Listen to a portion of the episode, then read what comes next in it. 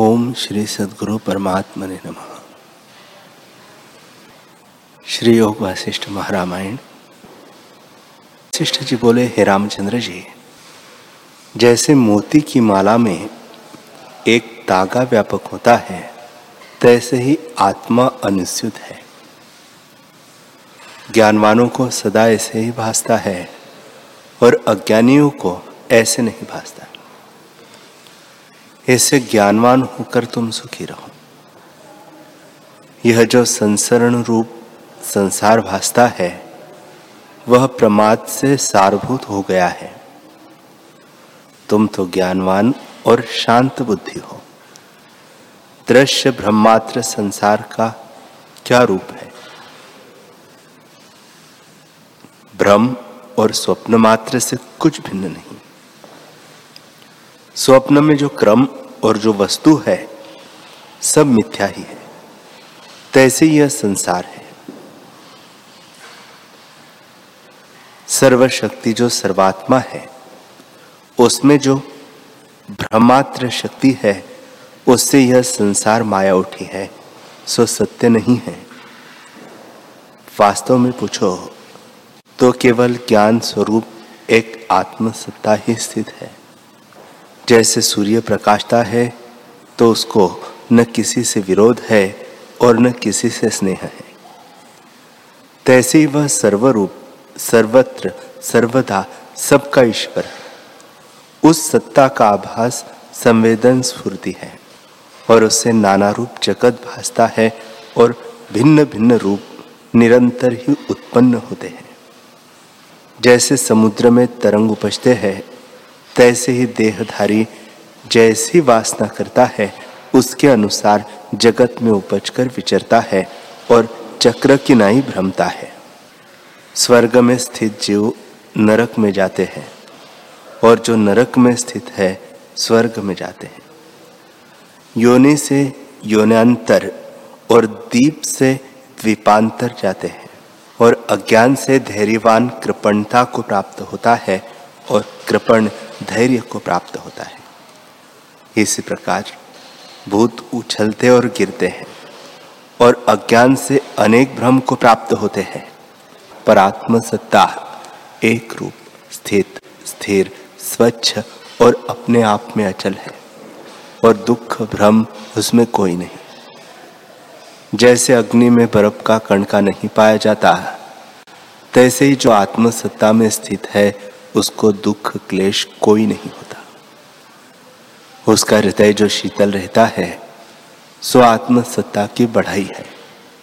संसार की यही दशा है कि जो बड़े बड़े ऐश्वर्य से संपन्न दृष्टि आते थे, वे कितने दिन पीछे नष्ट होते देखे हैं।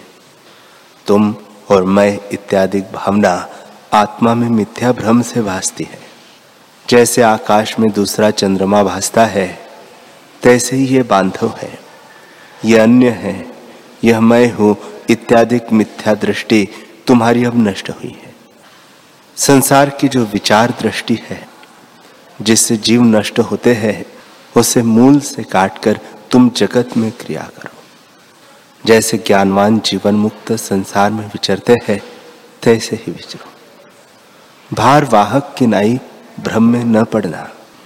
जहाँ नाश करने वाली वासना उठे, वह यह विचार करो कि यह पदार्थ मिथ्या है। तब वह वासना शांत हो जाएगी। यह बंध है, यह मोक्ष है, यह पदार्थ नित्य है, इत्यादि गिनती लघु चित्त में उठती है। उदार चित्त में नहीं उठती। उदार चित्त जो ज्ञानवान पुरुष है, उनके आचरण के विचारने में देह दृष्टि नष्ट हो जाएगी।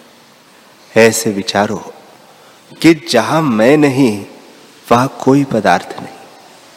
और ऐसा पदार्थ कोई नहीं जो मेरा नहीं। इस विचार से देह दृष्टि तुम्हारी नष्ट हो जाएगी। ऐसे ज्ञानवान पुरुष संसार के किसी पदार्थ से उद्वेगवान नहीं होते और किसी पदार्थ के अभाव हुए आतुर भी नहीं। वे चिदाकाश रूप सबको सत्य और स्थित रूप देखते हैं। आकाश की नई आत्मा को व्यापक देखते हैं और भाई बांधव भूत जात को असत्य सत्य असत्य स्वरूप देखते हैं। नाना प्रकार के अनेक जन्मों में भ्रम से अनेक बांधव हो गए हैं। वास्तव में त्रिलोकी और बांधवों में भी बांधव वही है। श्री वशिष्ठ जी बोले, हे रामचंद्र जी, इस प्रसंग पर एक पुरातन इतिहास है, जो बड़े भाई ने छोटे भाई से कहा है, सो सुनो। इसी जम्बू द्वीप के किसी स्थान में महेंद्र नाम एक पर्वत है। वह कल्प वृक्ष था और उसकी छाया के नीचे देवता और किन्नर आकर विश्राम करते थे। उस पर्वत के बड़े शिखर बहुत ऊँचे थे और ब्रह्मलोक पर्यंत गए थे, जिन पर देवता सामवेद की ध्वनि करते थे। किसी और जल से पूर्ण बड़े मेघ विचरते थे। कहीं पुष्प से पूर्ण लता थी। कहीं जल के झरने बहते थे और कंदरा के साथ उछलते मानो समुद्र के तरंग उठते थे। कहीं पक्षी शब्द करते थे, कहीं कंदरा में सिंह गरजते थे, कहीं कल्प और कदम्ब वृक्ष लगे थे, कहीं अप्सरागण विचरती थी, कहीं गंगा का प्रवाह चला जाता था और किसी स्थान में महासुंदर रत्न, रमणीय रत्नमणि विराजते थे। वहाँ गंगा के तट पर एक उग्र तपस्वी स्त्री संयुक्त तप करता था। और उसके महासुंदर दो पुत्र थे। जब कुछ काल व्यतीत हुआ तो पुण्यक नामक पुत्र ज्ञानवान हुआ, पर पावन अर्ध प्रबुद्ध और लोलुप अवस्था में रहा। जब काल चक्र के फिरते हुए, कई वर्ष व्यतीत हुए तो उस दीर्घ तपस्वी का शरीर जर्जरीभूत हो गया और उसने शरीर की क्षण भंगुर अवस्था देखकर चित्त की वृत्ति देह से विरक्त, अर्थात विदेह होने की इच्छा की। निदान। दीर्घ तपा की पुर्यष्ट का कलनारूप शरीर को त्यागती भई। और जैसे सर्प कंचुली को त्याग दे, तैसे ही पर्वत की कंदरा में जो आश्रय था, उसमें उसने शरीर को उतार दिया। और कलना से रहित अचैत्य चिन्मात्र सत्ता स्वरूप में स्थित हुआ और राग द्वेष से रहित जो पद है, उसमें प्राप्त हुआ। जैसे धूम्र आकाश में जा स्थित हो, तैसे ही चिदाकाश में स्थित हुआ। तब मुनीश्वर की स्त्री ने भरता का शरीर प्राणों से रहित देखा और जैसे दंड से कमल काटा हो, तैसे ही चित्त बिना शरीर देखती भई। निदान। चीर पर्यंत योग कर्म कर, उसने अपना शरीर, प्राण और पवन को वश करके त्याग दिया। और जैसे भमरा कमलिनी को त्यागे, तैसे ही शरीर त्याग कर भरता के पद को प्राप्त हुए। जैसे आकाश में चंद्रमा अस्त होता है और उसकी प्रभा उसके पीछे अदृष्ट होती है, तैसे दीर्घ तपा की स्त्री दीर्घ तपा के पीछे अदृष्ट हुई जब दोनों विदेह मुक्त हुए, तब पुण्यक, जो बड़ा पुत्र था, उसने देही कर्म में समाधान होकर कर्म करने लगा। पर पावन माता पिता बिना दुख को प्राप्त हो, शोक करके उसका चित्त व्याकुल हो गया, और वन कुंजों में वह भ्रमने लगा। पुण्यक जो माता पिता की देहादि क्रिया करता था, जहाँ पावन शोक से विलाप करता था आया, और भाई को शोक संयुक्त देखकर पुण्यक ने कहा, हे भाई, शोक क्यों करते हो? जो वर्षा काल के मेघवत आंसुओं का प्रवाह चला जाता है। हे बुद्धिमान, तुम जिसका शोक करते हो तुम्हारे पिता और माता तो आत्मपद को प्राप्त हुए हैं, जो मोक्ष पद है। वही सब जीवों का स्थान है और ज्ञानवानों का स्वरूप है। यद्यपि सबका अपना आप स्वरूप एक ही है तो भी ज्ञानवान को इस प्रकार भासता है और अज्ञानी को ऐसे नहीं भासता। वे तो ज्ञानवान थे और अपने स्वरूप में प्राप्त हुए हैं। उनका शोक तुम किस निमित्त करते हो? यह क्या भावना तुमने की है? संसार में जो शोक मोक्षदायक है, वह तू नहीं करता, और जो शोक करने योग्य नहीं, वह करता है। न वह तेरी माता थी, न वह तेरा पिता था, और न तू उनका पुत्र है। कई तेरे माता पिता हो गए हैं, और कई पुत्र हो गए हैं। असंख्य बार तो उनका पुत्र हुआ है और असंख्य पुत्र उन्होंने उत्पन्न किए हैं और अनेक पुत्र, मित्र, बांधवों के समूह तेरे जन्म जन्म के बीच हो गए हैं। जैसे ऋतु ऋतु में बड़े वृक्षों की शाखाओं में फल होते और नष्ट हो जाते हैं, तैसे ही जन्म होते हैं। तो काहे को पिता माता के स्नेह में शोक करता है? जो तेरे सहस्त्रों माता पिता होकर बीत गए हैं, उनका शोक काहे को नहीं करता? जो तू इस जन्म के बांधवों का शोक करता है तो उनका भी शोक कर। हे महाभाग, जो प्रपंच तुझको दृष्टि आता है, वह जगत भ्रम है।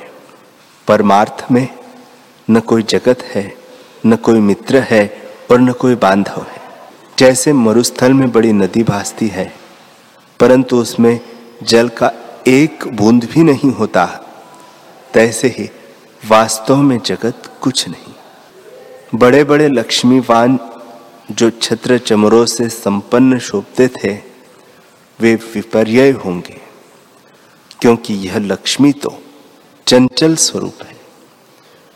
कोई दिनों में अभाव हो जाती है। हे भाई, तू परमार्थ दृष्टि से विचार कर देख। न तू है और न जगत है। यह दृश्य भ्रांति रूप है।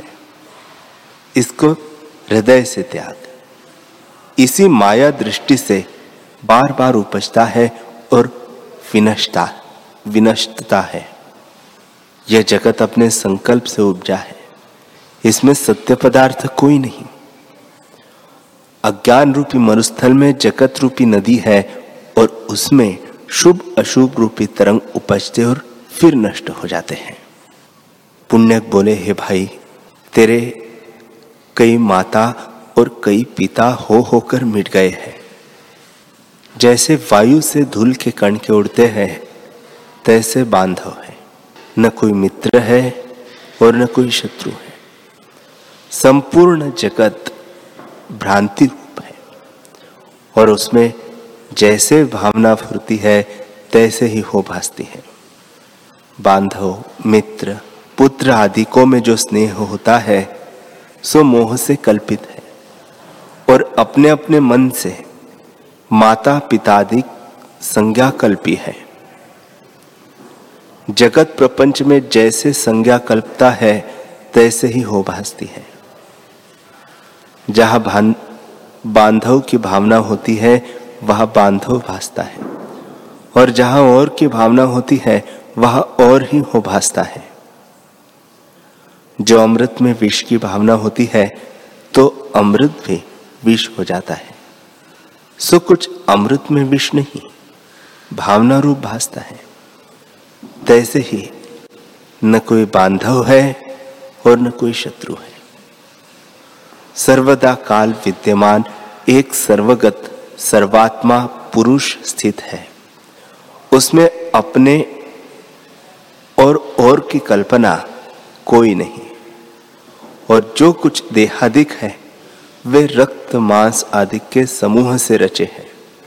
उनमें अहंसत्ता सत्ता कौन है? और अहंकार, चित्त, बुद्धि और मन कौन है? परमार्थ दृष्टि से यह तो कुछ नहीं है। विचार किए से न तू है न मैं। यह सब मिथ्या ज्ञान से भासते हैं। एक अनंत चिदाकाश आत्मसत्ता सर्वदा है। उसमें तेरी माता कौन है, पिता कौन है? यह सब मिथ्या भ्रम से भासता है, वास्तव में कुछ नहीं। शरीर से देखिए तो जो कुछ शरीर है, वह पंच तत्वों से रचा जड़ रूप है। उसमें चैतन्य एक रूप है अपना और पराया कौन है? इस भ्रम दृष्टि को त्याग के तत्व का विचार करो। मिथ्या भावना करके माता पिता के निमित्त क्यों शोकवान हुए हो? जो सम्यक दृष्टि का आश्रय करके उस स्नेह का शोक करते हो तो और जन्मों के बांधवों और मित्रों का शोक तुम क्यों नहीं करते? अनेक पुष्पों और लताओं में तुम मृग पुत्र हुआ था। उस जन्म के तेरे अनेक मित्र बांधव थे, उनका शोक क्यों नहीं करता? अनेक कमलों संयुक्त तालाबों में हाथी विचरते थे। वह तू हाथी का पुत्र था। उन हस्ती बांधवों का शोक क्यों नहीं करता? एक बड़े वन में वृक्ष लगे थे और तेरे साथ फल पत्र हुए थे और अनेक वृक्ष तेरे बांधव थे, उनका शोक क्यों नहीं करता? फिर नदी और तालाब में तुम मच्छ हुए थे और उसमें मच्छ योनि के बांधव थे। उनका शोक क्यों नहीं करते? दशार्णव देश में तू काक और वानर हुआ, तुषार्ण देश में तू राजपुत्र हुआ और फिर वन काक हुआ। बंग देश में तू हाथी हुआ विराज देश में तू गर्धव हुआ, मालव देश में सर्प और वृक्ष हुआ, और बंग देश में गद्ध हुआ। मालव देश के पर्वत में पुष्पलता हुआ और मंदराचल पर्वत में गीदड़ हुआ। कौशल देश में ब्राह्मण हुआ बंग देश में तीतर हुआ। तुषार देश में घोड़ा हुआ कीट अवस्था में हुआ। एक नीच ग्राम में बछड़ा हुआ और पंद्रह महीने वहाँ रहा। एक वन में तड़ाक था। वह कमल पुष्प में भ्रमरा हुआ और जम्बू द्वीप में तू अनेक बार उत्पन्न हुआ है। हे भाई, इस प्रकार वासना पूर्वक वृत्तांत मैंने कहा है। जैसी तेरी वासना हुई है तैसे तूने जन्म पाए हैं। मैं सूक्ष्म और निर्मल बुद्धि से देखता हूँ कि ज्ञान बिना तूने अनेक जन्म पाए हैं। उन जन्मों को जान के तू किस किस बांधव का शोक करेगा और किसका स्नेह करेगा? जैसे वे बांधव थे, तैसे यह भी जान ले। मेरे भी अनेक बांधव हुए हैं। जिन जिन में मैंने जन्म पाया है और जो जो बीत गए हैं, तैसे ही सब मेरे स्मरण में आते हैं और अब मुझको अद्वैत ज्ञान हुआ है। हे भाई, त्रिराग देश में मैं तोता हुआ तड़ाक के तट पर हंस हुआ, पक्षियों में काक हुआ, बेल हुआ, बंग देश में वृक्ष हुआ इन वन पर्वत में बड़ा पुरुष्ट होकर विचरा। पौंड्र देश में राजा हुआ और संहाचल पर्वत की कंदरा में भेड़िया हुआ, जहाँ तू मेरा बड़ा भाई था। फिर मैं दस वर्ष मृग होकर रहा। पाँच महीने तेरा भाई होकर मृग रहा, सो तेरा बड़ा भ्राता हूँ। इस प्रकार ज्ञान से रहित वासना कर्म के अनुसार कितने जन्मों में हम भ्रमते फिरे हैं। मैंने तुझसे सब कहा है और सब मुझको स्मरण है। इस प्रकार जगत जाल की स्थिति मैंने तुझसे कही। तेरे और मेरे अनेक जन्म के माता, पिता, भाई और मित्र हुए हैं और उनका शोक तू क्यों नहीं करता? यह संसार दुख, सुख, रूप, अप्रमाण, भ्रम रूप है। इस कारण सबको त्याग कर अपने स्वरूप में स्थित हो जाओ। यह सब प्रपंच भ्रांति रूप है। इसकी वासना त्याग, जब अहंकार वासना को त्याग करोगे, तब उस पद को प्राप्त होंगे जहाँ ज्ञानवान प्राप्त होता है। इससे हे भाई, यह तो जीव भाव, अर्थात जन्म, मरण, ऊर्ध्व, जीना और फिर गिरना व्यवहार में है, उसमें बुद्धिमान, शोकवान नहीं होते। वे दुख की निवृत्ति के अर्थ अपना स्वरूप स्मरण करते हैं, जो भाव अभाव और जरा मरण बिना नित्य शुद्ध परमानंद रूप है। तू उसको स्मरण कर और मूढ़ मत हो। तुझको न सुख है, न दुख है, न जन्म है, न मरण है, न माता है, न पिता है तू एक अद्वैत रूप आत्मा है और किसी से संबंध नहीं रखता, क्योंकि कुछ भिन्न नहीं है। हे साधो, यह जो नाना प्रकार का विषय संयुक्त यंत्र है, इसको अज्ञान रूप नटुवा ग्रहण करता है और इष्ट अनिष्ट से बंधायमान होता है। जो आत्मदर्श पुरुष है, उनको क्रिया स्पर्श नहीं करती। वे केवल सुख रूप है और जो अज्ञानी है, वे देह इंद्रियों के गुणों में तद्रूप हो जाते हैं और इष्ट अनिष्ट से सुख दुख के भुगता है। जो ज्ञानवान पुरुष है, वे देखने वाले साक्षीभूत होते हैं। करते हुए भी अकर्ता रूप है और इष्ट अनिष्ट की प्राप्ति में राग द्वेष रहित है। जैसे दर्पण में प्रतिबिंब आ पड़ता है, पर, परंतु दर्पण भले बुरे रंग से रंचित नहीं होता, तैसे ही ज्ञानवान राग द्वेष से रंजित नहीं होता। अब इच्छा और भय कलना से रहित स्वच्छ आत्मसत्ता सदा प्रफुल्लित रूप है, और पुत्र, कलत्र, बांधवों के स्नेह से रहित है, और उसका हृदय कमल सर्व इच्छा और अहम मम से रहित अपने स्वरूप में संतुष्टवान होता है। इसे मिथ्या देहादिकों की भावना को त्याग कर अपने शुद्ध, शांत और परमानंद स्वरूप में तू भी स्थित हो। तू तो परब्रह्म और निर्मूलन रूप है।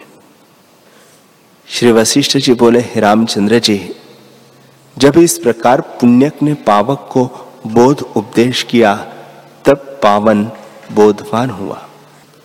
तब दोनों ज्ञान के पारगामी और निरीक्षित आनंदित पुरुष होकर चिरकाल पर्यंत विचरते रहे और फिर दोनों विदेह मुक्त निर्वाण पद को प्राप्त हुए।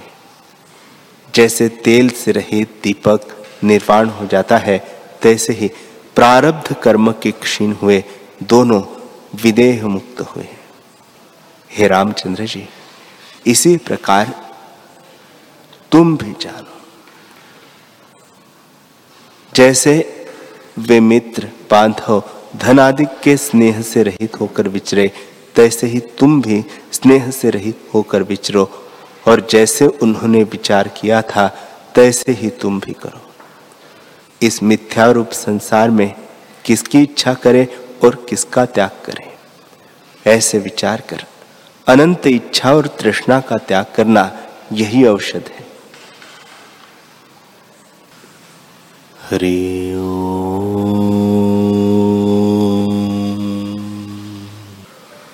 हरि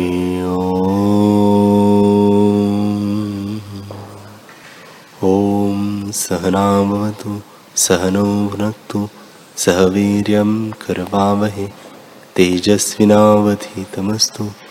मा विद्विषावहे। शांति ही शांति ही श्री सद्गुरुदेव भगवान की जय।